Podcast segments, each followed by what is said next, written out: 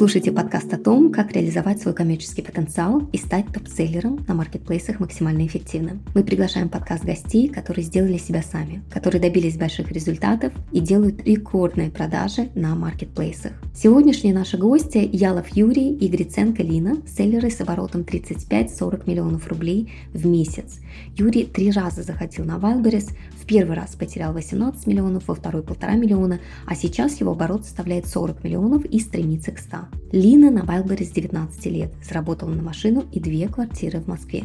Из чего стоит ваша формула успеха? Это система или комбинация факторов? Наша формула успеха в комбинации всех этих факторов, потому что нет определенная формула успеха, она всегда состоит из многих-многих маленьких тонких моментов. Когда-то мы считали, что наш успех атрибутирован тому, что мы самые быстрые, потом, что мы самые умные, потом, что мы самые смелые, потом, что мы самые хитрые. На самом деле все это совокупность этих факторов, и по-другому ни у кого не получится. Нет единой формулы. Все всегда состоит из кучи-кучи маленьких-маленьких нюансов. И все же есть что-то в вашем подходе к ведению бизнеса, что отличает вас от других? Но я считаю, например, что очень важно быть чуть-чуть быстрее быстрее остальных, чуть-чуть умнее остальных, чуть-чуть иметь более широкий кругозор, чем у остальных. Не обязательно быть самым-самым быстрым, самым сильным, самым успешным. Надо быть чуть-чуть капельку, как на фотофинише у спортсменов, которые бегают 100-метровки, там иногда между ними просто миллиметры, но первого самого быстрого бегуна в мире все знают, это Усен Болт, а второго бегуна в мире самого быстрого никто не знает. Вот эта разница точно так же она работает во всех бизнесах и во всех сферах жизни. Мы всегда стараемся быть чуть-чуть на этот миллиграмм, миллиметр, наносекунду, быть быстрее, умнее, шире, лучше.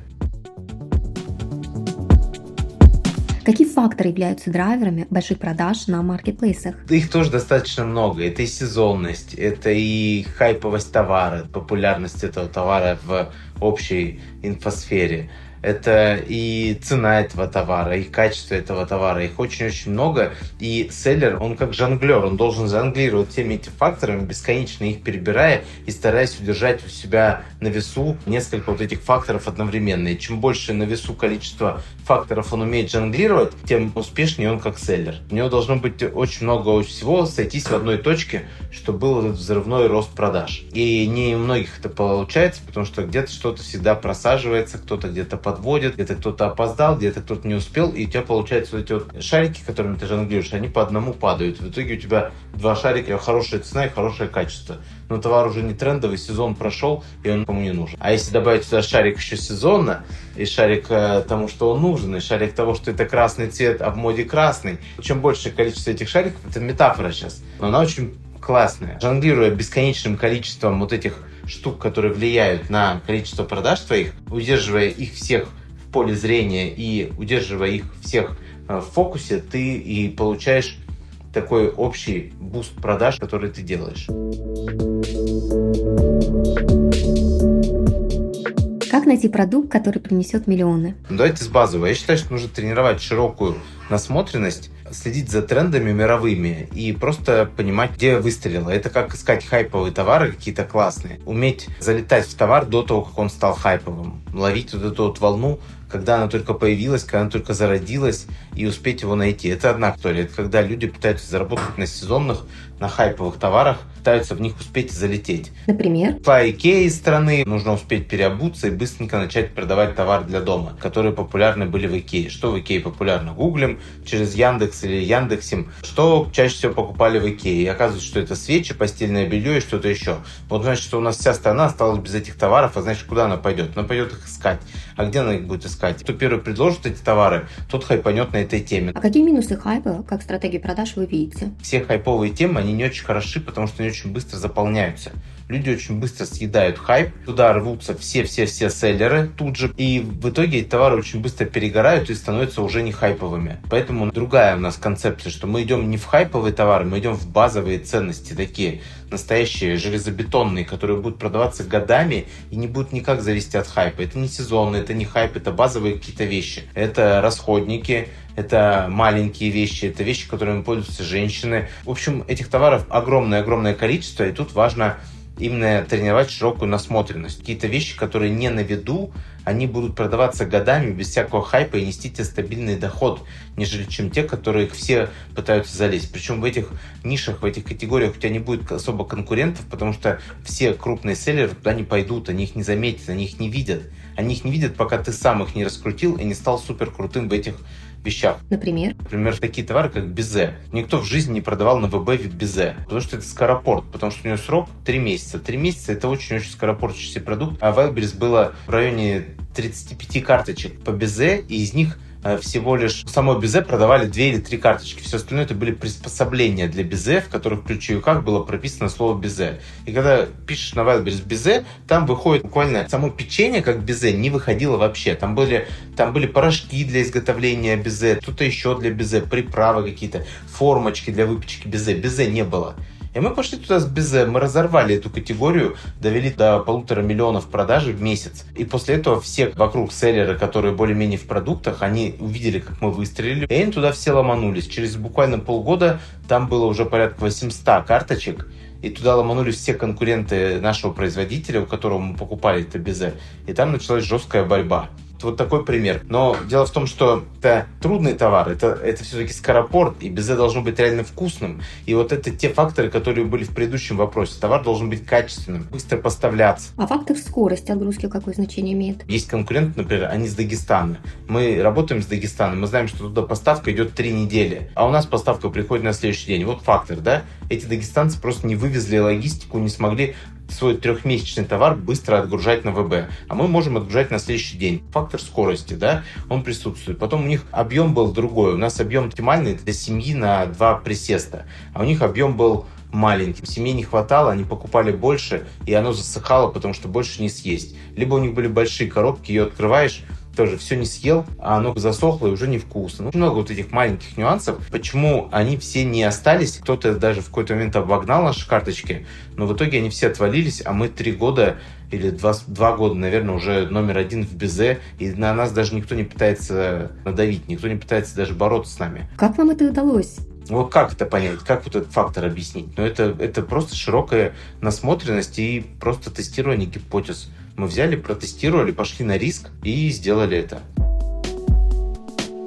Как вы выбираете товары, которые будут востребованы? Все товары надо искать, закрывающие две вещи. Это по любви и по боли так, как делают все бизнесы. Все бизнесы открываются либо из любви какой-то к чему-либо, да, когда ты что-то любишь, либо на боли, с которой ты столкнулся. У нас тоже очень многие бизнесы созданы либо на любви, либо на боли. Я люблю красивых девушек и фотосессии в купальниках и нижнем белье. Мы начали возить купальники, потом мы начали их шить, потом мы начали шить свой бренд белья, и в итоге я купался в море красивых девушек-моделей на каждой фотосессии. Это было потрясающе. Это был бизнес из любви. Продавец, который закрыл боль какой-либо определенной категории людей, девушек 25-27, которые страдают от чего-то там такого, да, и вот какой-то продукт закрывает эту боль, они просто будут сносить этот продукт со всех прилавков. Какой продукт из вашего ассортимента показал рекордные продажи? Мы одно время хайпанули на тональнике. Тональник что делает? Он украшает девушек, он закрашивает неровности кожи, он решает боли касаемо внешности. Это был популярный корейский тональник, который до сих пор популярен, мы до сих пор его продаем. Продаем года 4, мы первые в стране, кто его отгрузили на Wildberries. Сейчас, если скажу название, все поймут, о чем речь,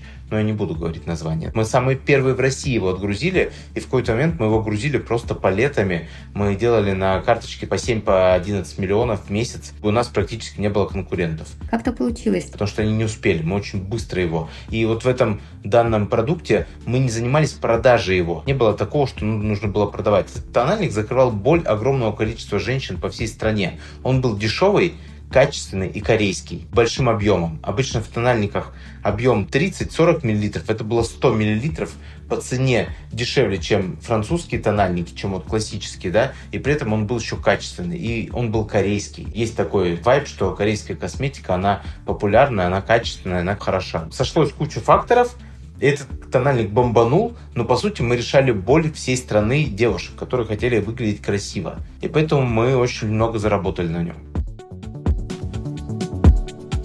Как заранее подготовиться к увеличению продаж? Никак. А, ну, нужно успевать переобуваться. Смотрите, например, этого тональника мы отгрузили три штучки – Три штучки, понимаете, на карточку три тональника. Их вы купили. Мы такие, ну, прикольно. А, отгрузили еще 20 штук. Их купили. Мы не знали, что это хит. Мы ничего не знали. Мы не в рынке были косметологии, не в рынке бьюти.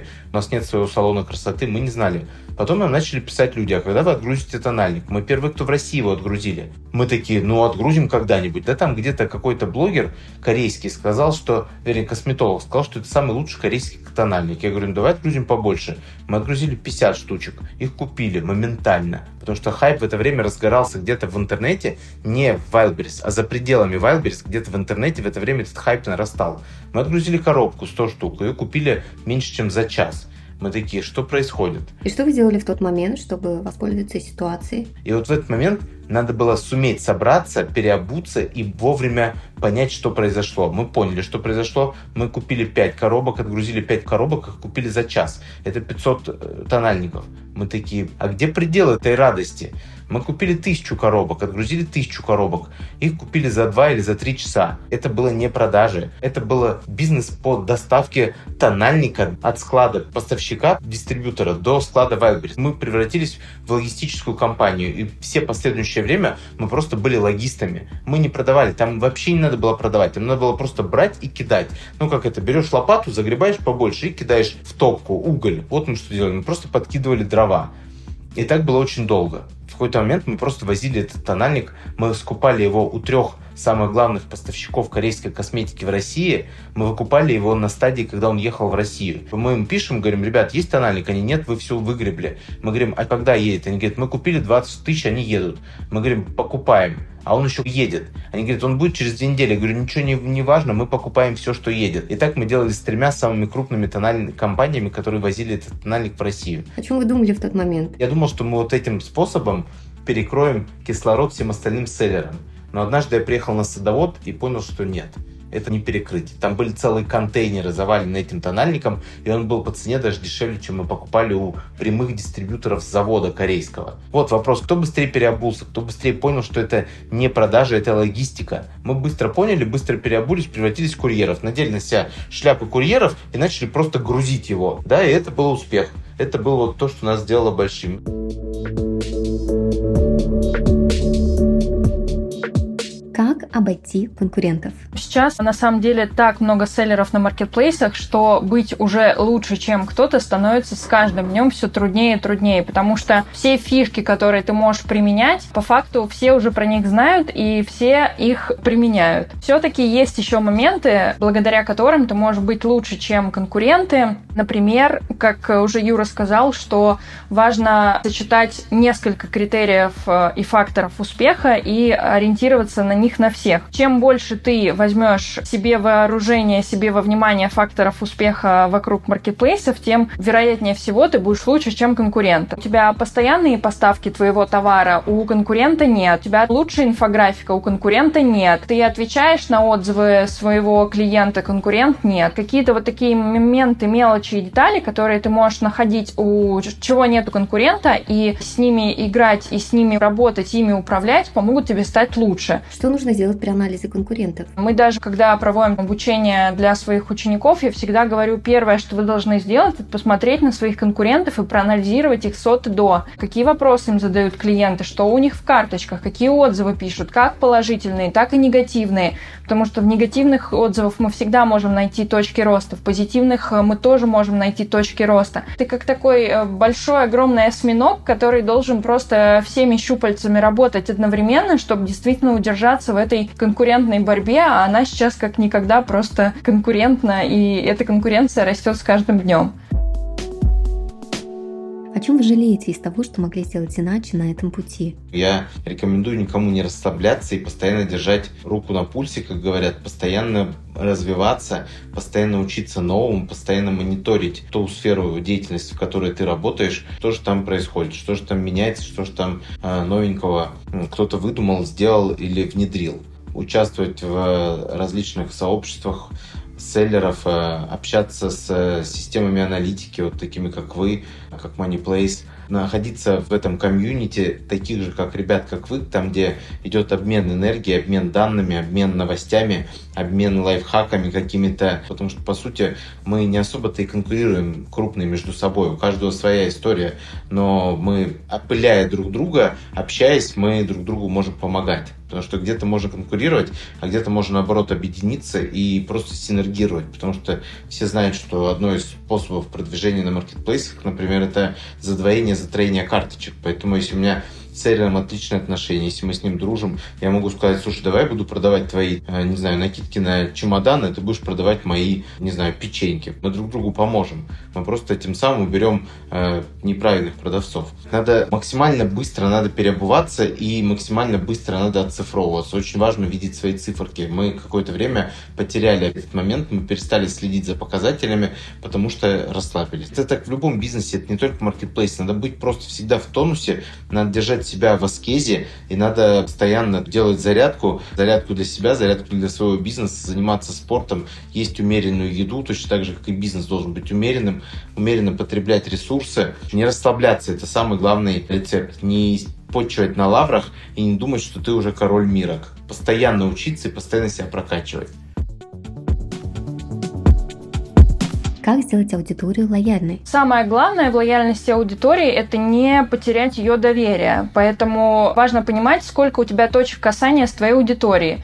Первое – это карточка товара, значит, ты должен максимально дать всю информацию, которая нужна ему для совершения покупки, чтобы он к тебе пришел снова, зная, что э, ты точно ему поможешь в выборе. Часто по тому же тональному крему задавали вопросы, какой состав, подойдет ли определенному типу кожи, моментальная реакция должна быть. Клиент должен знать, что в этой карточке товара сидит продавец, который заинтересован в том, чтобы его клиент купил у него и вернулся к нему снова. Также мы понимаем, что есть точка касания, это когда клиент получает свой товар на пункте выдачи. То есть тут мы тоже должны понимать, либо как мы можем сделать ему приятно, например, супер классная прочная упаковка, которая доставит товар э, в целости и сохранности, либо как мы можем еще порадовать его, вложив пробник какой-нибудь салфетки от жирного блеска на лице или вложив ему купон на там скидку, бонус за отзыв, хотя они сейчас запрещены, но еще есть разные механики, как мы можем что-то подарить своему клиенту. И на самом деле большинство клиентов сейчас, когда возвращаются за покупками на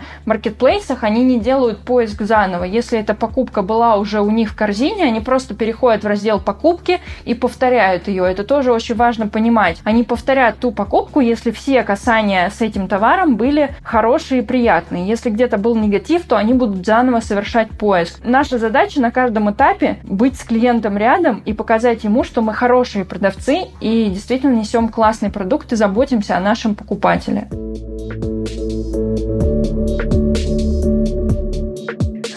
И товары. Как относиться к хайпу и что с этим делать? А, мое мнение, что хайп надо идти, если ты успел туда забежать. Это как волна, да? Нельзя поймать волну, когда она уже началась. Хайп может забежать только в начале хайпа, в начале волны. А для этого ловить его надо не в России и не на маркетплейсах. Когда ты видел, что все пошли в попыты, уже поздно идти в попыты. Когда видишь, что все вокруг продают маски и антисептики, поздно идти в антисептики в маске. Но вот если ты видел, что где-то в Америке начинает что-то вируситься, кто-то в Америке вышел на Грэмми в какой-то классной футболке, вот в это может залететь первым. И тут влияют те факторы, которые я с самого начала говорил. Скорость. Если вы быстрее всех успеете пошить эти футболки, у вас их снесут, просто распродадут.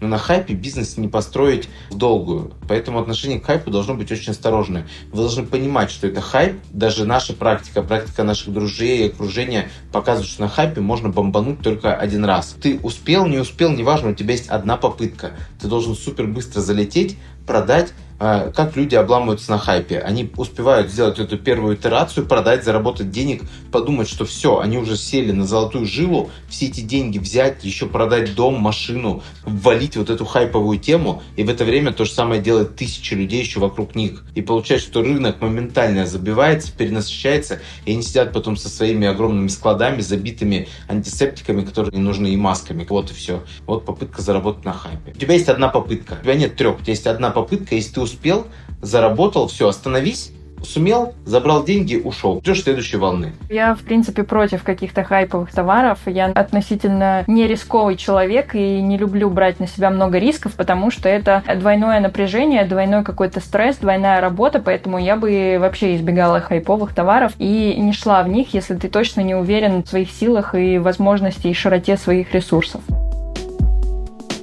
Как вы справляетесь со стрессом, когда нагрузки в бизнесе увеличиваются? Для меня всегда это была проблема, и сейчас еще чуть-чуть остается, но мне кажется, я уже на финальной стадии того, чтобы идеально справляться со всем стрессом. Первое, это важно понимать, что есть отдельно твое дело, твой бизнес, твоя работа, и есть э, твоя жизнь. И это две разных сферы твоей жизни, и надо к ним так и относиться. Есть ты, и есть твой бизнес, твое дело. Второе, это важно понимать, что нет э, нерешаемых проблем. Если там проблему можно решить деньгами, то это расход, а не проблема. И важно понимать, что все, что происходит, на самом деле, как бы это тяжело и больно не было в моменте и стрессово, это все на самом деле огромные точки роста. Любой стрессовый момент, который у нас был на маркетплейсах, потом в конце понимали, что это была лучшая точка роста, которая только могла нам преподнести Вселенная. Ходил какой-то супер ценный, важный сотрудник, э, да, в моменте это больно и напряженно и тяжело, но потом мы понимали, что на его замену приходит более опытный, более целеустремленный, и мы только делаем X2, X3. Это сыграло нам только на пользу. Поэтому не бояться стрессовых моментов, воспринимать их как данность, понимать, что это задача, а не проблема,